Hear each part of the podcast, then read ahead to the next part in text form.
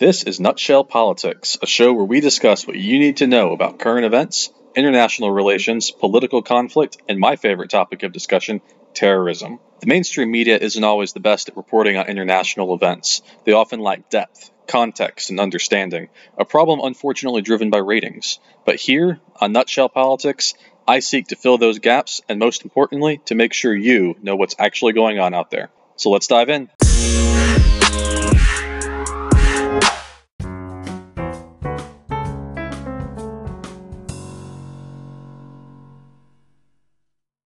Hey everyone, welcome back to Nutshell Politics this week. I appreciate you guys tuning in.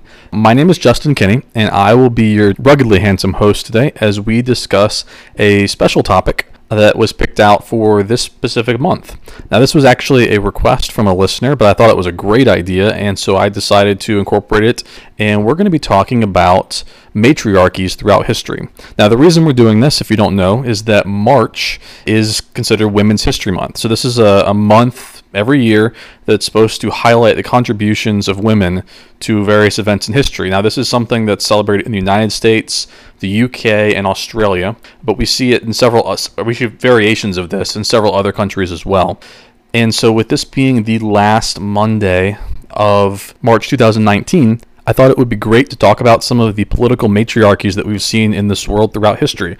But before we get too far down that road, I do want to touch a little bit on Women's History Month and just talk about what that is here in the United States specifically, uh, but also kind of how it applies worldwide. So, if you go all the way back to I think 1911, there was an International Women's Day, and this is where you see uh, Women's History Month actually trace its beginnings to it. Now nowadays it's celebrated on March 8th every year. It's kind of been a focal point in the movement for women's rights. But we didn't see the month become a, a deal until much much later.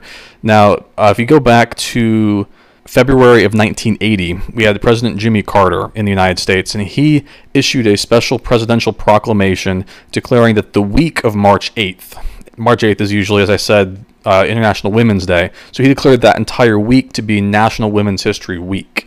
And so he issued this proclamation, and pretty much every year ever since, we have seen some sort of proclamation to that uh, same extent. Now, in 1987, however, Congress passed a law, and this was passed in May of 1987, and it was kind of a, a joint resolution to make the whole month of March Women's History Month. Uh, and so this is when we really see the, it become a, a thing in the United States. And so since 1988, U.S. presidents have issued annual proclamations every year claiming the month of March as Women's History Month. And so we've seen various presidents re- recognize this in various fashions, but it's been happening ever since 1988. And this, in, in 1988, replaced that Women's History Week. So we saw Women's History Week pretty much every year from 1980 until 1988. And then starting in 1988 and onward, we saw presidential proclamations pretty much every year ever since. And every year they give the month some sort of a theme. This year in 2019, the theme is Visionary Women, Champions of Peace and Nonviolence. The United States is not the only country that celebrates this. In Canada, they have a Women's History Month. Came along a handful of years after the United States. It was proclaimed in 1992 and has been celebrated there ever since. And we see it in a handful of other countries as well. Australia started celebrating it in 2000. Uh, the UK started celebrating this in, I think, 2011. Uh, although I think theirs is a little bit uh, more spotty. It's not like an every year thing there. But every year during the month of March, this has become a time for people to kind of reflect back on uh, women throughout history and some of the contributions they've made. Now, we're not going to be doing that specifically in this podcast episode. You get that in a lot of other places. But I thought we could kind of put a little bit of a political spin on this and talk about matriarchal societies throughout history from like a political perspective. So, just from a basic definition standpoint, a matriarchy is a social system or a political system in which females hold some sort of power positions in roles of political leadership, lineage, moral authority, privilege, and things like that.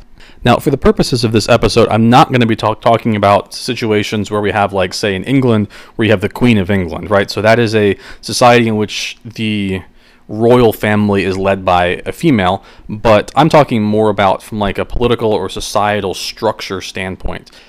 Now, This would also include things like matrilineal societies. I'll include some of those. That's societies where you trace lineage through the, the mother. But mostly we're going to be focusing on this from a political or a societal standpoint. Now, matriarchal societies are not that uncommon throughout mythology. We tend to see them as fairly rare in in real life, but through mythology there have been quite a few. And we're going to start talking about some of the mythological ones and then we'll move into some of the the more real life ones. So probably the most famous one that's a matriarchy is the legend of the amazons and the reason this has been in the news is because there was a movie not that long ago that came out about this Am- amazonian community called wonder woman so if you haven't seen the movie it's a superhero movie that came out it's part of the dc comics enterprise but the whole principle here is that the amazons are a female-led society. In the in the mythology of the amazons and wonder woman it's really all women. But the Amazons actually are thought to potentially have a real life counterparts that they're based somehow in, in history. Now, we've struggled to kind of pinpoint where that is. A lot of times you will see people place them in the Baltic area or in Germania. Uh, sometimes they're on islands. But this principle of, of a female run society where essentially the males were very minimized is pretty common throughout this particular myth. And in, in this case, too, you also then see the women being the, the fighters. They're the ones who are hunting on horseback. Uh, they're in wartime. If you saw the movie Wonder Woman, this was depicted in that as well.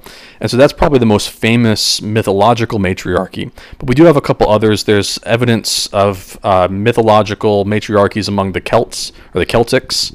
You see some in South America, South American cultures that have kind of a mythological, matriarchal society, ancient Greece as well.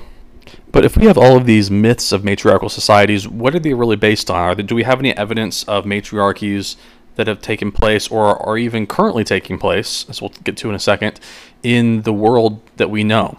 And the answer is yes, there are some. Now, it kind of depends a little bit on how you define matriarchy. There are some historians that say none of these truly live up to the definition of matriarchy in kind of its extreme form, but we do see certain communities where women were revered or elevated politically and societally. Now, probably um, one, one of the most famous ones that, that you may have heard of, even if you don't really recognize it, is the Kingdom of Kush or the Queendom of Kush, I should say. Now, this is an ancient nation out of Africa. You'll probably heard it more for its other name, Nubia, or the Nubians. This was a, a historical rival. If you go back, you know, millennia, they were one of the rival nations for ancient Egypt. And so they were in this kind of region just south of what, where we think of Egypt, kind of along the Egyptian border, now in Ethiopia, Sudan. Uh, they actually were in parts of what we consider modern day Egypt as well. And this was an entire society that was ruled by a set of queens. So typically we think of royal families being led by kings or kind of a king and queen counterpart or something to that effect. But Nubia was noted for having a, a series of queens that ruled their their queendom. And in the Nubian or Kush society, we had uh, the family line would be passed down through the maternal side rather than the paternal side. So we're probably more used to the paternal side being passed down when when people get married. You know, they tend to take the man's last name. The man the man's last name gets passed down. The husband's name gets passed down to the kids. In most societies in the world today, especially in kind of Europe, is common in the Americas. But in Nubia and in Kush, the family line was passed down through the maternal side. So if you were to track kind of back through your genealogy, you would say you're the son of your, your mother, as opposed to, say, a lot of ancient cultures that would talk about the son of their father and pass it through the paternal line going up the, up the chain. But in Kush or Nubia, it was passed through the maternal side. Now, probably the most famous event in Nubian or Kush history took place when Augustus Caesar, you're probably familiar with that name, Augustus Caesar was the emperor of Rome, and he lived back uh, in the year 27 BC through about AD, so he kind of was alive during the, the time of Jesus and the crossover from BC to AD. And so he, during this time period, tried to go in and invade Kush. And the queen of Kush at the time completely wouldn't wouldn't hear of it. Uh, I'm gonna butcher her name. It's it's a complicated one. Uh, Kandake Amanishakato. I'm going to get go with that. Uh, so she actually was the queen at the time of Kush, and she suited up and led her troops into battle.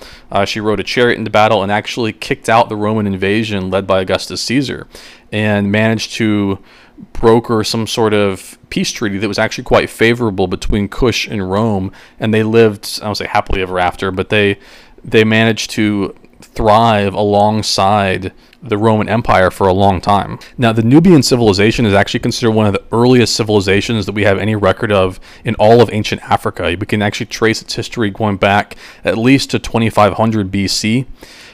And this whole time was not led by the kingdom of Kush, which I'm talking about now. There were several kind of kingdoms or queendoms that kind of it went through over time.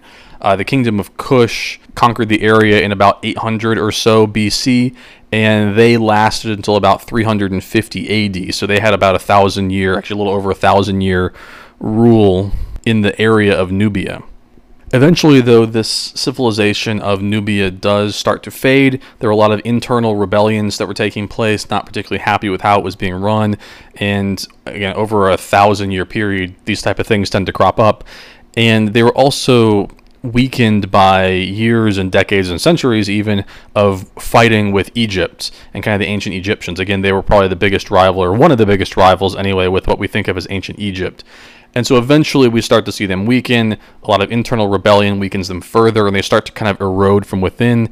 And eventually Kush declines. A lot of its its economy starts to fail as well. A lot of the industries that they were so good at for a long time started to decline in usage and eventually the kingdom of Kush does fall. It's taken over by uh, the kingdom of Aksum. Now, the kingdom of Aksum is, or I should say, was a very powerful kingdom in kind of northern Ethiopia, and so eventually they kind of do come in and take over Nubia, and and the kingdom of Kush falls.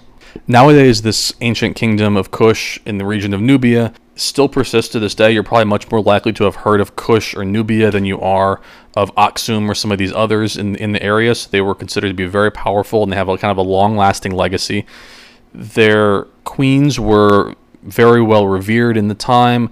They were actually the ones who got their own pyramids. When we think of pyramids, we think of the pharaohs of Egypt, but the queens of Kush actually got their own pyramids that were filled with treasure as well. They were they all got the, the title Kandake. I mentioned earlier uh, Kandake Amenishakato.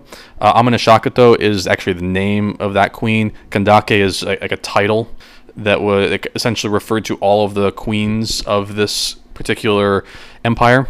But these sort of warrior queens who were, again, not unknown to be running into battle or riding into battle alongside their troops, but also ruling their empire, they do eventually kind of start to fade. And so the Kingdom of Nubia obviously doesn't exist anymore today, but this is probably one of the most famous historical examples of a matriarchal society. Now, I should mention the reason they tend not to be considered a matriarchy by some by some historians is that they were not a society that was ruled exclusively by queens. Uh, they did have a couple kings that kind of mixed in every once in a while, but they did have a, very unusually high number, especially for this time period. And that the portrayal of what we think of as like the Nubian queen has lasted even through to this day. Now, outside of the Nubians or the Kushites, there was another ancient group or a society or a tribe, if you will, that was ruled by women. But there's a lot, a lot known about them, so I only want to touch on them for a minute. But they were called the Sitones or the Suevi. This was a, a group in so, somewhere near Scandinavia, kind of up in northern Europe, of Germanic descent uh, in the first century BC. So they kind of lived again a little over 2,000 years ago, somewhere near Scandinavia. And this was a tribe that resembled another Germanic tribe of the area, and they're frequently compared to them, except their distinguishing characteristic is that they have, I'm going to quote here from Tacitus. So if you know Tacitus, he's a, a famous historian from way back when. And he said that the Sitones or the Suevi have something called quod femina dominatur, now that's Latin. It's a, a, phrase that means well, it could mean a couple of different things, but traditionally it's it's meant that their ruler was either a woman at the time or they were a tribe where the women always ruled. And that distinction has been debated a lot over the years. It's thought by most historians nowadays that it meant the latter, that it was a tribe where women always ruled. And the reason they go to this is because they found evidence that the Romans also referred to this people as the land of women. And that you wouldn't make a whole lot of sense if it was only one ruler who at the time happened to be female. But the Cetone to the Suevi were likely a very matriarchal society. Now, not a whole lot is known about them. Uh, we do know other tribes in the area, similar ones, the other Germanic, Celtic tribes, had women in places of spiritual and political power. Uh, so they the religions of the area were frequently run by women or had women in high positions, and other tribes had women in high political power. And so to say that this particular one was quod femina dominatur means that they probably had it even more so. So they probably were very matriarchal. Now, outside of that, one of the only other things we can really say about the Suevi is that they are one of the very early ancestors of what we think of as Sweden today. But beyond that, it gets very tricky. Uh, again, we're going back over two millennia, and in some ancient languages, there are several tribes that have very, very similar names, and so it's hard to know which tribe is which, and there's just not a whole lot of documentation that has lasted until today uh, about the Suebi or the Suevi. Uh, but there are a couple theories about this. Some people say that they migrated and ultimately ended up kind of in the Portugal area. Uh, others say that they you know moved down just to where we think of Germany. Others again say they have a lot of heritage in Sweden. Now we do have some evidence that the Suevi kingdom ultimately was defeated by the Visigoths, which were another group at the time, uh, kind of in the 500s AD. But as I said, because of the the similar names with a lot of different tribes in the area. It's hard to know if this was the matriarchal society, the land of women, as the Romans called it, or if this was a different uh, Suevi tribe. And so that's about all I can tell you about the Suevi. Uh, we don't even really know what happened to them, uh, but it is quite likely that this was one of those ancient tribes that was run pretty exclusively by women. But with that, let's move forward and talk about some of the ones that maybe exist today. But before we get into the modern groups, let's go ahead and take a quick 60 second commercial break, and I'll be with you guys back on the other side in just a minute.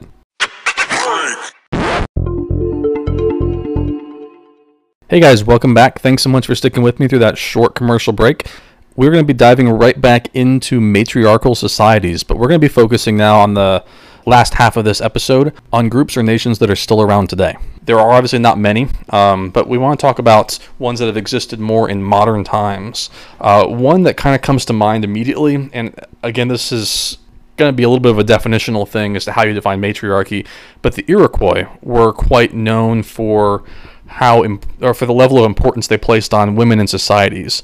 Now, a lot of times their leaders would be men, but in the Iroquois nation, particularly in the kind of the American Northeast, uh, where they lived for so long, there was a group of I forget what the, the phrase they used, but essentially elders that were all mothers. So particularly mothers held a, a significant power in the Iroquois, who were a, kind of above the leadership.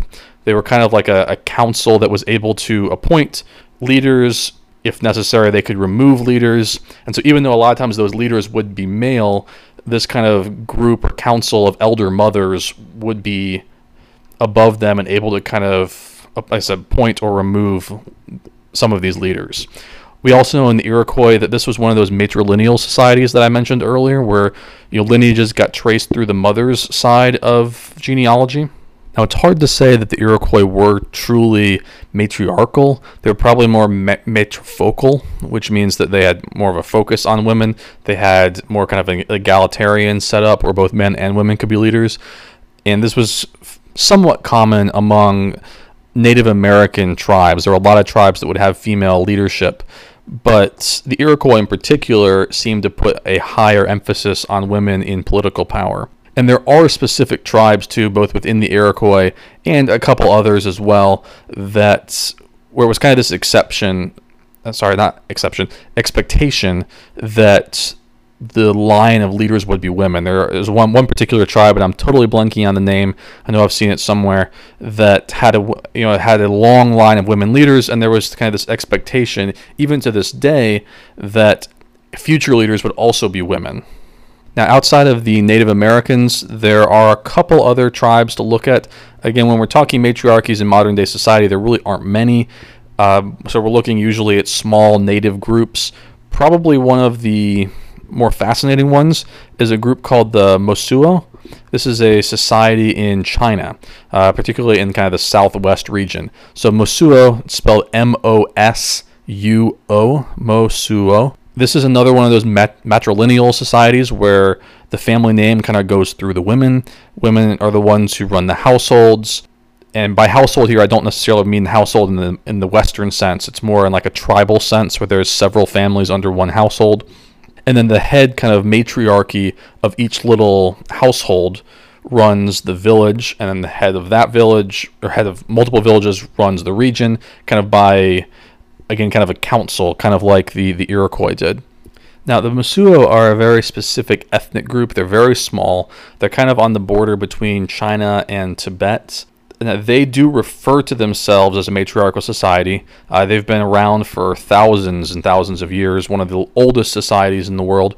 And they're probably the last, or one of the last true matriarchies. Again, you'll have some historians or, or feminists who will cite distinctions and try to, to claim that it's not really they don't really exist but this is about as close as you're going to get because in the Mosuo society you know the women I should say the men really only have two roles. Uh, you see men who take care of livestock and fishing. So a lot of the food preparation as well as the like in livestock come from the men. But other than that you know, women do all the work they produce the household goods they look look after the kids and really interestingly, they do something in the Mosuo society that's called a walking marriage. It's it's really kind of strange, but essentially when the when two people get married, a woman and a man get married, they don't end up living together. The wife will stay under her mother's household and the husband with his, and the kids will stay with the mother's side, and so they get raised into the, into the mother's household.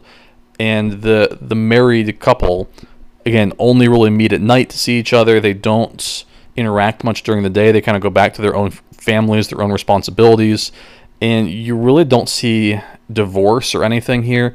And the children are always belong to the mother's family and take the mother's last name. And again, it's, it's matrilineal, so the idea of like an absent father doesn't phase them because they're always raised by the mother and take the mother's side and all of this. And so it's kind of a really strange society. We don't again, they're really the only culture like this particular one.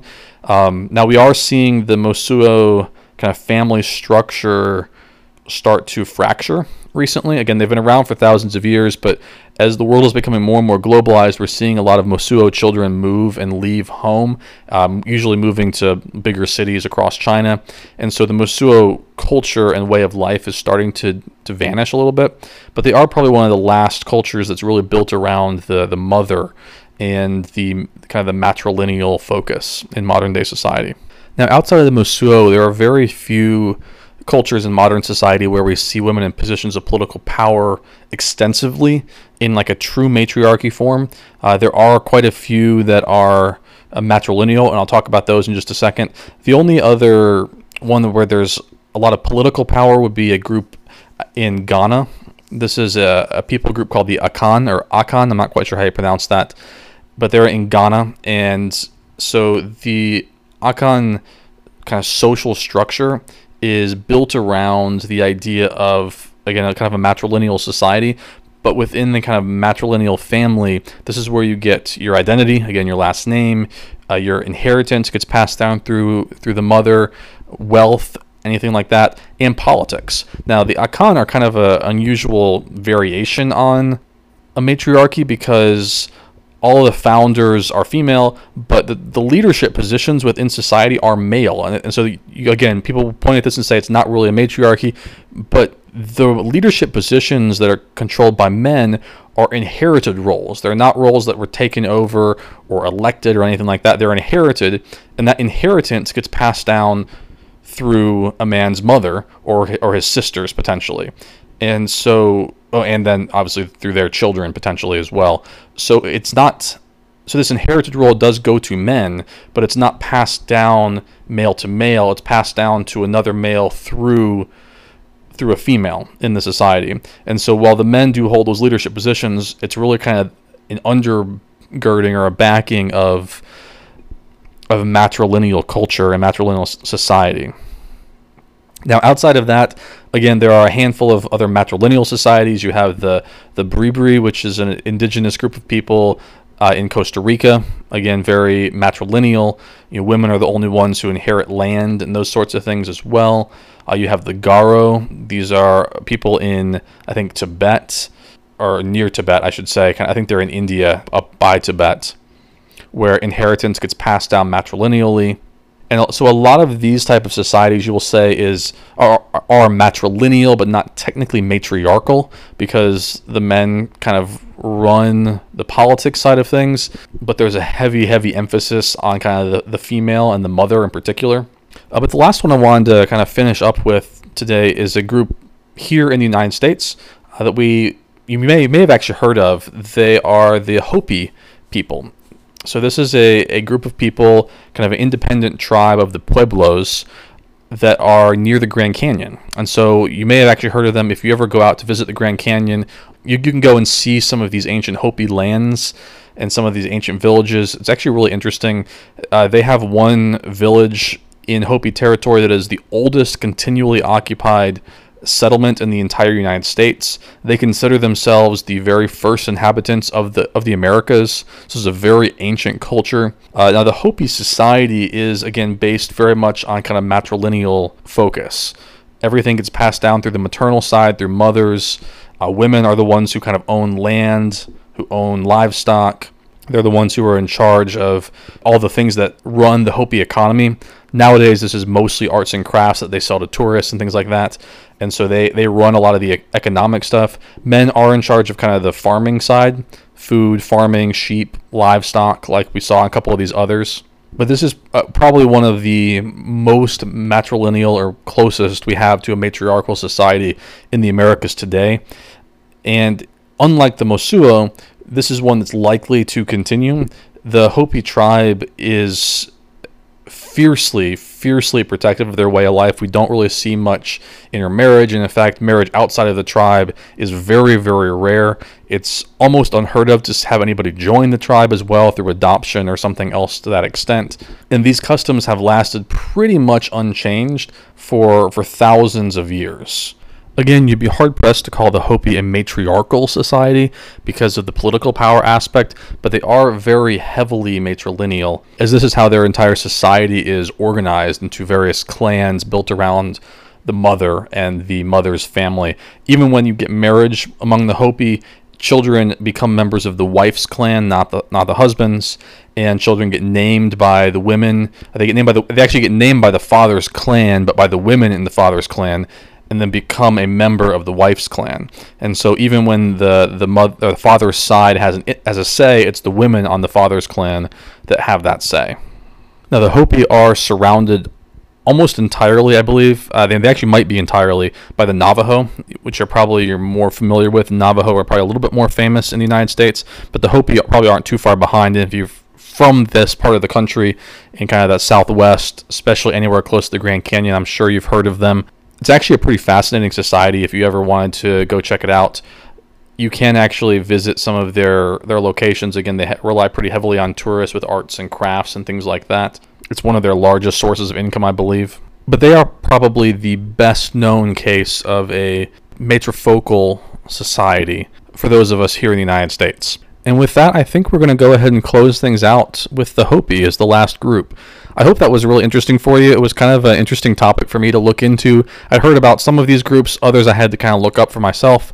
I thought it was really fascinating, and I think this is uh, an appropriate way to kind of honor Women's History Month, where we talk about some of these uh, societies where women have particularly high levels of power and importance throughout history as well as today. So if you enjoyed that, let me know. And if you'd like to get in contact with me, for any purpose, you can follow me on Twitter. My username there is Justin R underscore Kinney. Find me, follow me there. I'd be happy to continue this conversation or any others with you going forward. If you'd like to find me on Facebook, my name is J. Robert Kinney. You can find my uh, author page. I write fiction novels. I have two mystery novels that are out, one called Precipice and one called Splintered State. Please go check those out on Amazon. Uh, they are both available on there for both paperback and Kindle. And if you'd like to get in contact with me to talk about advertising on the podcast or to support the podcast in any way, I do have a Patreon account you can check out, or you can just get in contact with me. I'd be happy to talk with you more about that possibility. But with that, I think we're going to close out the last episode of March. So thanks so much for listening. This is Nutshell Politics. My name is Justin Kinney, and I am out in three, two, one.